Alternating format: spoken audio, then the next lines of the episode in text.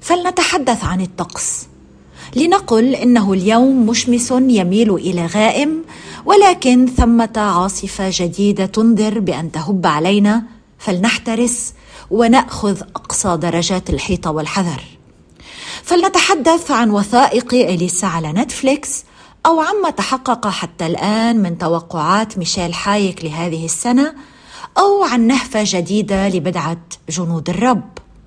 ثم فلنتحدث عن آخر صيحات الموضة أو عن الرجيم بعد تخبيصات الأعياد أو عن نصائح الأكل الصحي التي يوجهها إلينا الاختصاصيون مشكورين على السوشيال ميديا وهي تتناقض تناقضا صارخا فيما بينها.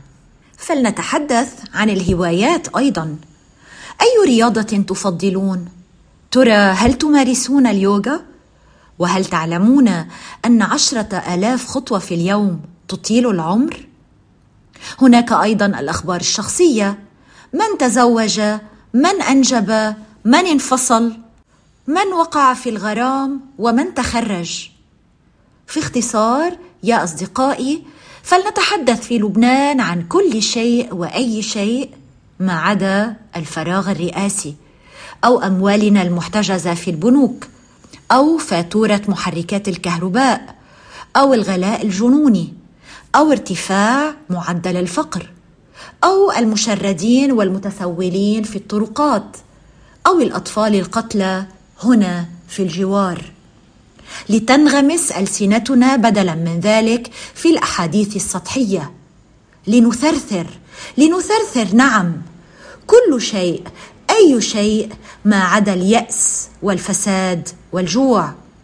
كل شيء أي شيء ما عدا هذا الأفق المسدود كجدار من الرصاص. لماذا؟ لأننا لم نعد نحتمل كل هذه الوحشية كل هذا الكذب كل هذه اللامبالاة.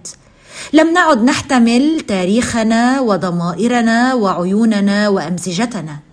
تبا لهذا البلد وهذه المنطقة وازماتهما المتتالية إلى ما لا نهاية. تبا لهذه الحياة المأزق. نريد فقط أن ننسى الموت قليلا.